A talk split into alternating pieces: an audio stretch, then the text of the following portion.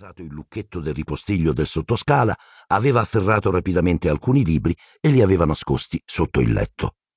Fintanto che non lasciava macchie di inchiostro sulle lenzuola, i Darsley non avrebbero mai scoperto che studiava di notte. Oltretutto Harry stava particolarmente attento a evitare guai con gli zii, perché erano già parecchio arrabbiati con lui a causa di una telefonata giunta una settimana prima da un compagno di scuola.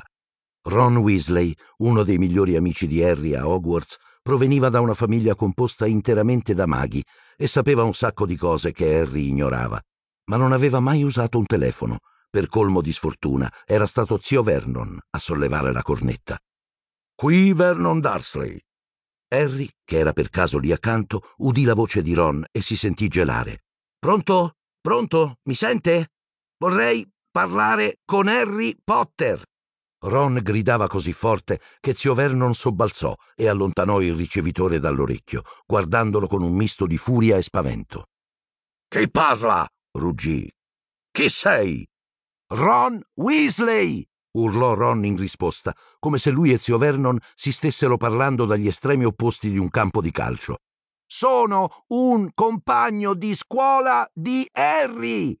Gli occhietti di zio Vernon rotearono, fermandosi su Harry, che era come inchiodato al pavimento. Qui non c'è nessun Harry Potter! ruggì tenendo il ricevitore più lontano possibile, come se temesse di vederlo esplodere. Non so di che scuola stai parlando! Non chiamare mai più! Non osare avvicinarti alla mia famiglia! E scaraventò via la cornetta come se fosse un ragno velenoso. La sfuriata che ne seguì era stata una delle peggiori in assoluto. Come hai osato dare questo numero a gente come. gente come te? aveva strillato zio Vernon, sputacchiando saliva tutt'intorno. Ron, naturalmente, capì di aver messo Harry nei guai, perché non richiamò. Nemmeno l'altra sua grande amica di Hogwarts, Hermione Granger, si era fatta viva.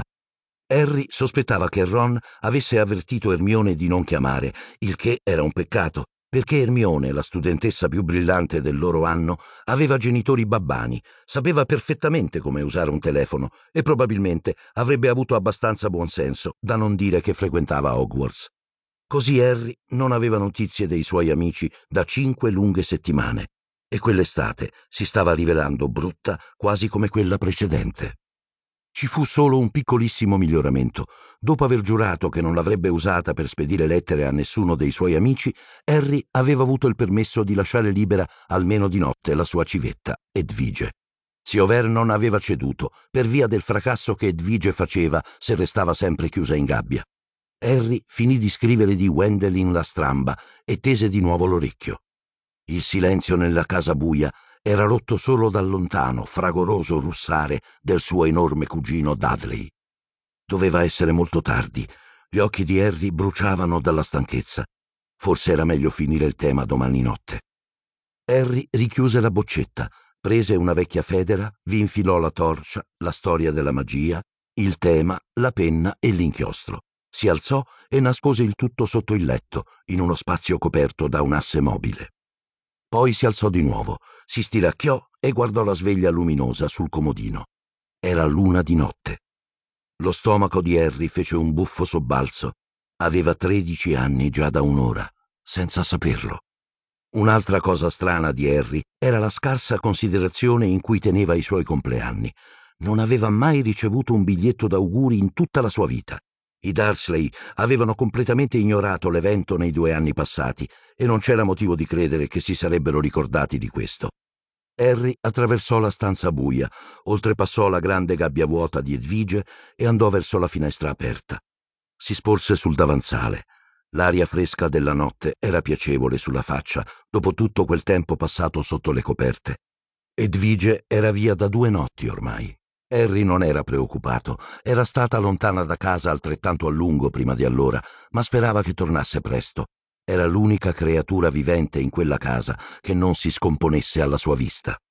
Harry, benché ancora piuttosto piccolo e mingherlino per la sua età, era cresciuto di qualche centimetro nell'ultimo anno. I suoi capelli nerissimi comunque erano quelli di sempre, ostinatamente in disordine, qualunque cosa facesse. Gli occhi dietro le lenti erano verde brillante e sulla fronte, chiaramente visibile attraverso il ciuffo, c'era una sottile cicatrice a forma di saetta. Di tutte le cose insolite di Harry, quella cicatrice era la più straordinaria. Non era, come i Darsley avevano sostenuto per dieci anni, il segno dell'incidente d'auto in cui erano morti i genitori di Harry, perché Lily e James Potter non erano morti in un incidente. Erano stati uccisi dal più temuto mago oscuro degli ultimi cento anni, Voldemort. Ma Harry era scampato all'attacco senz'altro segno che quella cicatrice. La maledizione di Voldemort, invece di ucciderlo, si era ritorta contro chi l'aveva scagliata. Più morto che vivo, Voldemort era fuggito. In seguito Harry si era trovato faccia a faccia con lui a Hogwarts. Nel ricordare il loro ultimo incontro, lì in piedi davanti alla finestra buia, Harry dovette ammettere di essere fortunato ad aver raggiunto il suo tredicesimo compleanno. Scrutò il cielo stellato alla ricerca di un segno di Edvige, magari di ritorno con un topo morto pensolante dal becco in attesa di lodi. Il suo sguardo vagava assente sui tetti, così ci mise qualche secondo a capire cosa fosse ciò che gli si parò davanti agli occhi. Stagliata contro la luna d'oro, sempre più grande man mano che si avvicinava, c'era una grande creatura stranamente sghemba che volava verso di lui. Harry rimase immobile a fissarla. Per un attimo esitò, la mano sulla maniglia della finestra, chiedendosi se non fosse il caso di chiuderla rapidamente. Ma poi la bizzarra creatura planò su uno dei lampioni di Privet Drive e Harry, che finalmente aveva capito cosa fosse, fece un balzo di lato per farla passare. Dalla finestra entrarono tre gufi. Due di loro sorreggevano il terzo, che sembrava privo di sensi. Atterrarono con un morbido flamp sul letto di Harry e il gufo in mezzo, che era grosso e grigio, si rovesciò su un fianco e giacque immobile. Aveva un voluminoso pacco legato alle zampe. Harry riconobbe immediatamente il gufo privo di sensi. Si chiamava Errol e apparteneva alla famiglia Weasley. Harry balzò subito sul letto, slegò le corde attorno alle zampe di Errol, prese il pacco e portò l'uccello nella gabbia di Edvige. Errol aprì un occhio appannato fece un debole verso di ringraziamento e tuffò il becco nella vaschetta dell'acqua. Harry si voltò verso gli altri uccelli. Uno dei due, una grossa civetta candida, era la sua Edvige. Anche lei portava un pacco e sembrava estremamente soddisfatta di sé. Diede a Harry un colpetto affettuoso col becco mentre lui la liberava del fardello, poi volò attraverso la stanza per raggiungere Errol. Harry non riconobbe il terzo gufo, un bell'esemplare di allocco, ma capì all'istante da dove veniva perché, oltre a un terzo pacchetto, portava una lettera con il sigillo di Hogwarts. Quando Harry gli prese il pacco, il gufo arruffò le piume con aria di importanza, spalancò le ali e spiccò il volo, nella notte, attraverso la finestra. Harry si sedette sul letto e prese il pacco di Errol, strappò l'involucro e scoprì un regalo avvolto in carta dorata, insieme al primo biglietto d'auguri della sua vita. Con dita tremanti aprì la busta. Ne scivolarono fuori due fogli di carta, una lettera e un ritaglio di giornale. Il ritaglio proveniva chiaramente dal quotidiano dei maghi, la Gazzetta del Profeta, perché le foto in bianco e nero erano animate. Harry lo prese, lo dispiegò e lesse dipendente del Ministero della Magia, vince grosso premio.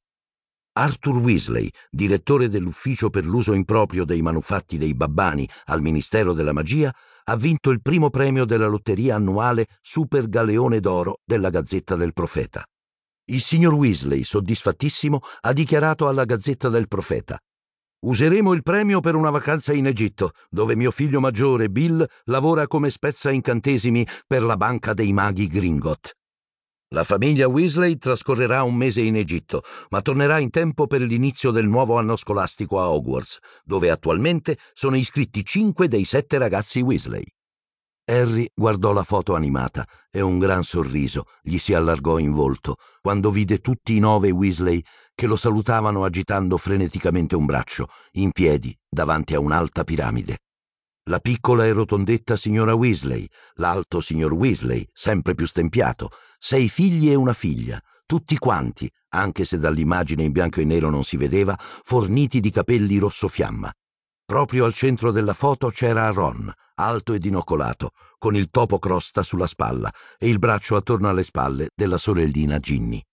Per Harry nessuno meritava di vincere un bel mucchio d'oro più dei Weasley, che erano molto simpatici ed estremamente poveri. Prese la lettera di Ron e la aprì. Caro Harry,